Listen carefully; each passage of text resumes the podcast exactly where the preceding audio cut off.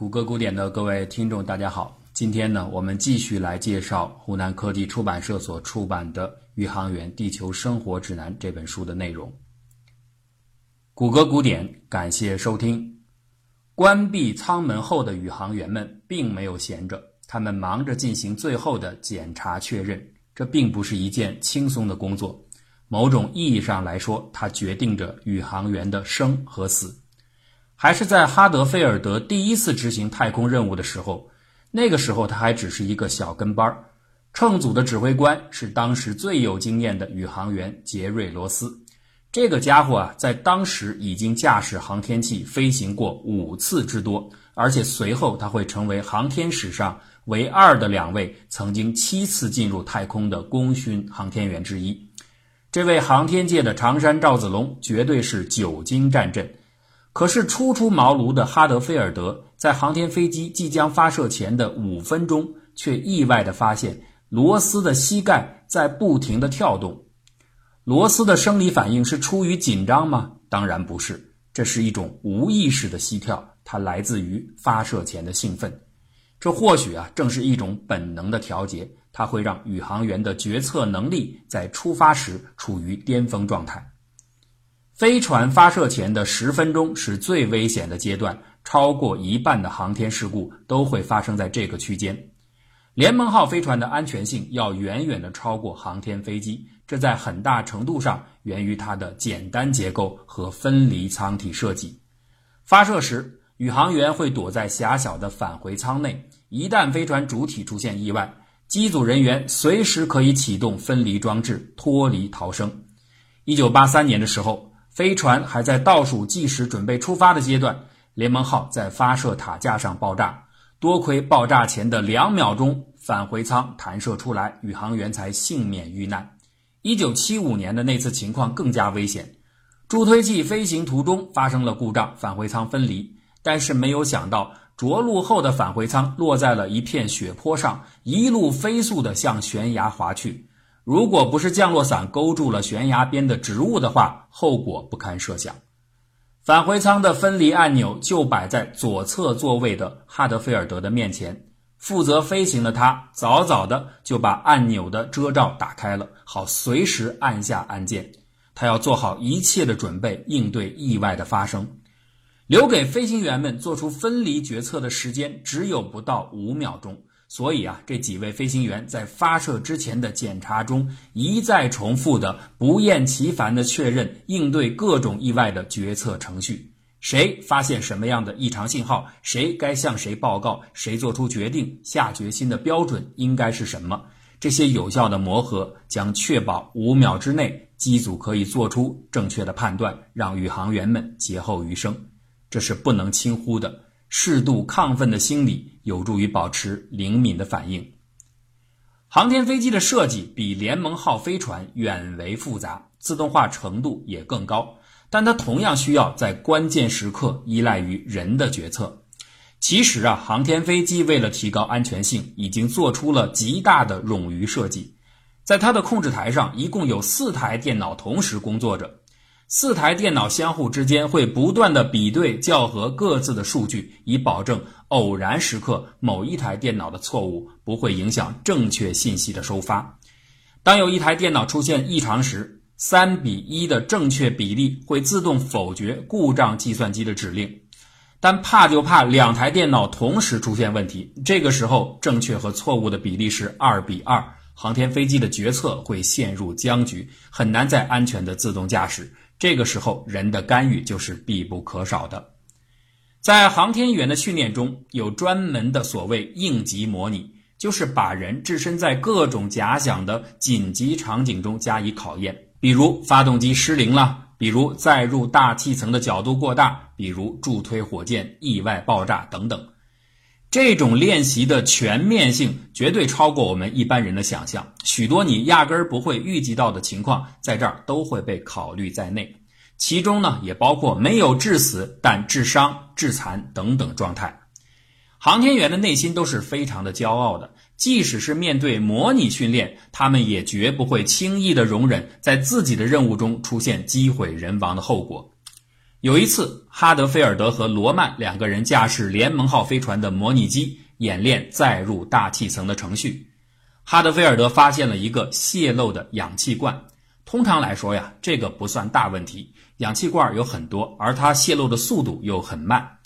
然而啊，当时氧气罐泄漏的位置正处在一个极小的舱室内，这意味着这儿的氧气浓度会迅速的升高，使得火灾的风险急剧上升。按照通常的处理程序，应该减压，避免氧气进一步的积累。可是这个时候，他们的模拟飞船已经快到哈萨克斯坦的上空了。如果减压的话，氧气将不足以支持剩余的飞行。所以，正确的处置方式是，他们必须立刻调整方向，放弃预定着陆点，紧急的迫降。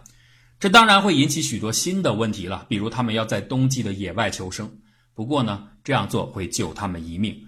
可是哈德菲尔德完全不了解这个程序的正确操作方法，而罗曼呢，他正深陷于另一个重要的飞行程序，无法分身，所以他们就把非常短暂的求生窗口错过了。结果是两个人全部遇难。这种教训是深刻的，哈德菲尔德再也不会忘记掉头迫降的处置程序。从另一方面来说，他的盲点又少了一个。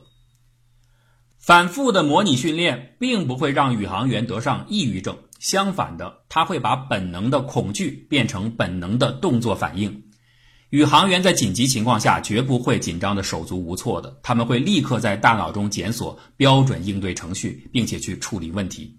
或许大家想象不到的一个事实是，宇航员中居然有不少人是恐高的，哈德菲尔德本人就是。但是啊，这并不会构成障碍，因为训练可以克服这种心理。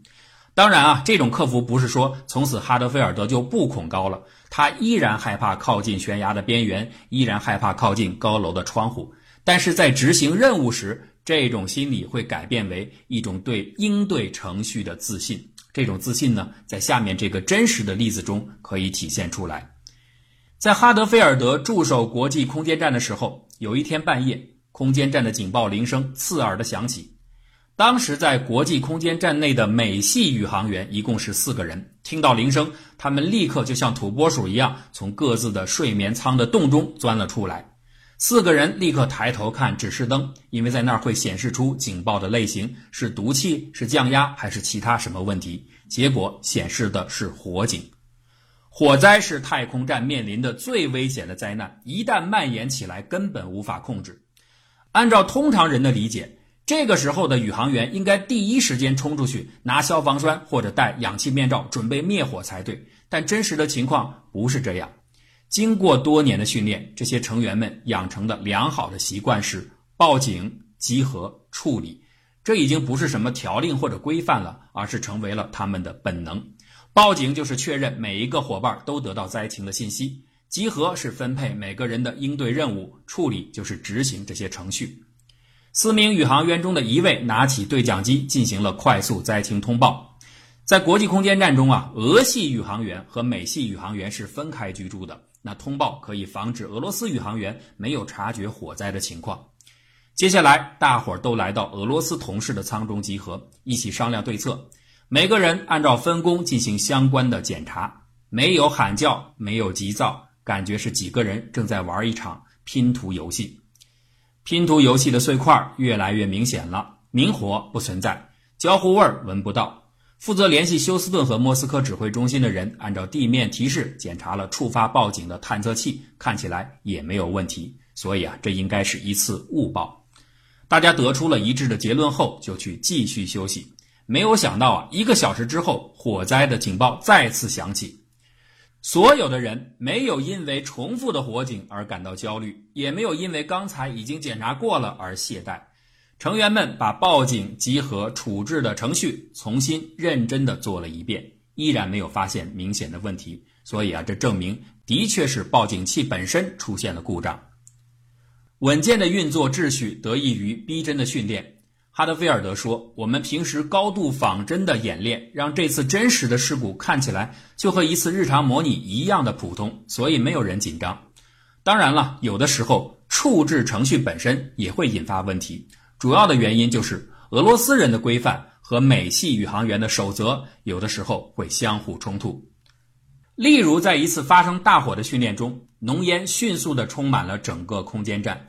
穿戴好面罩之后的人们已经看不清自己的脚面了。那哈德菲尔德就下令，要求所有的航天员立刻躲避到一个封闭的舱体之后再商量对策。而俄国人呢，坚持要勇敢地面对大火。他们的理由是，联盟号飞船就在空间站的一侧，要逃随时就可以走，所以呢不必紧张，先灭火，尽力保住这些重要的设备。那相对的，美国人考虑事情的出发点总是以生命为优先，不可以让宇航员轻易涉险。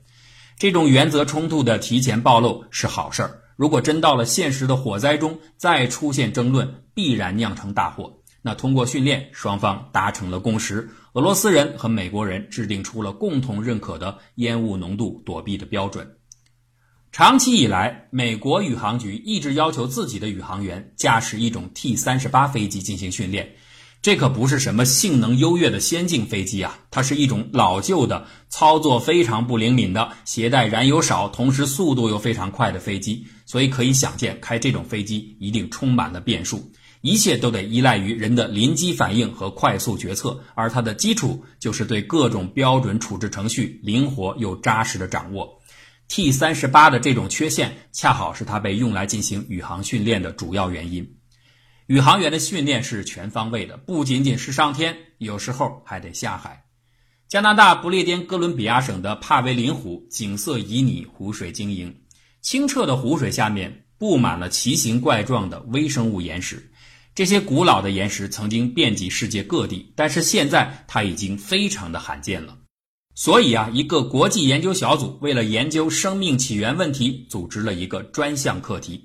他们准备利用一台小型潜水器“深潜者 ”（Deep Walker） 来进行湖底的探索。帕维林湖的湖底那种外星球式的古怪地貌，让课题组想起，或许应该邀请一名宇航员参与其中，因为他们对陌生地形下的机械操作一定更有经验。哈德菲尔德接受了邀请。事实上啊，他真的证明了，再没有比宇航员更适合执行这个探查任务的人。驾驶着深潜者漫步在古怪狼牙的湖底的岩丛，仿佛登上了火星或者其他更遥远的星球。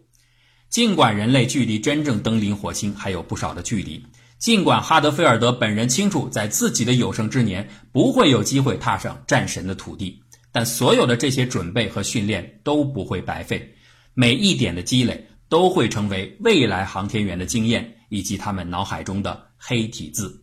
黑体字是航天界的专用语，它是飞行手册上重点加粗标示的话语，代表着重中之重。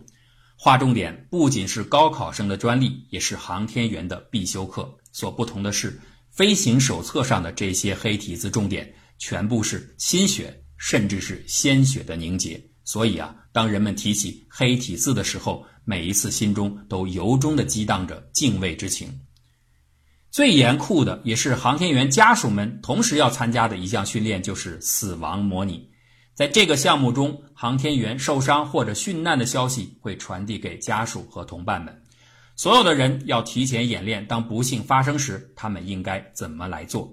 这或许是形式上最简单的一种训练，完全不需要任何实验场地和器材，只要一间会议室。训练开始时，导演组会抛出一张绿卡，上面写着设定的灾难场景，比如说某某宇航员在轨道上严重受伤。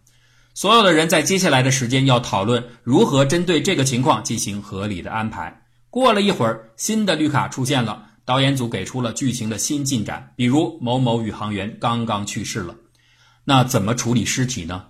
太空站没有裹尸袋。要不要给他套上宇航服？要不要把他锁进储物柜？尸体变质，如果发出气味怎么办？是把他的尸体运回地球，还是让他在进入大气层时烧掉？又或者就把他永远的留在太空深处飘荡下去？除了尸体，还有很多实际的问题会接二连三的出现。新的绿卡上说，Twitter 上已经有人在流传航天站的宇航员死了。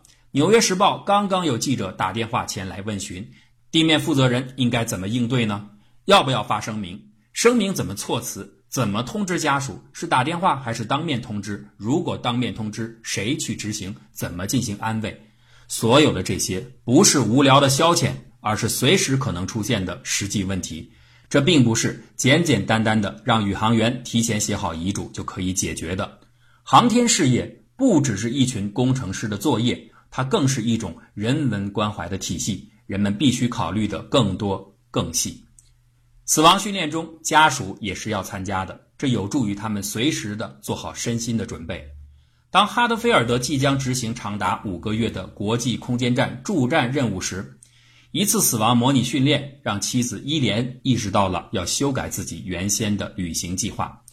起初啊，伊莲打算趁着丈夫在空间站的这几个月到喜马拉雅山区徒步，但是绿卡提出了问题：万一哈德菲尔德牺牲了，伊莲又身处山区，谁去通知他们的孩子呢？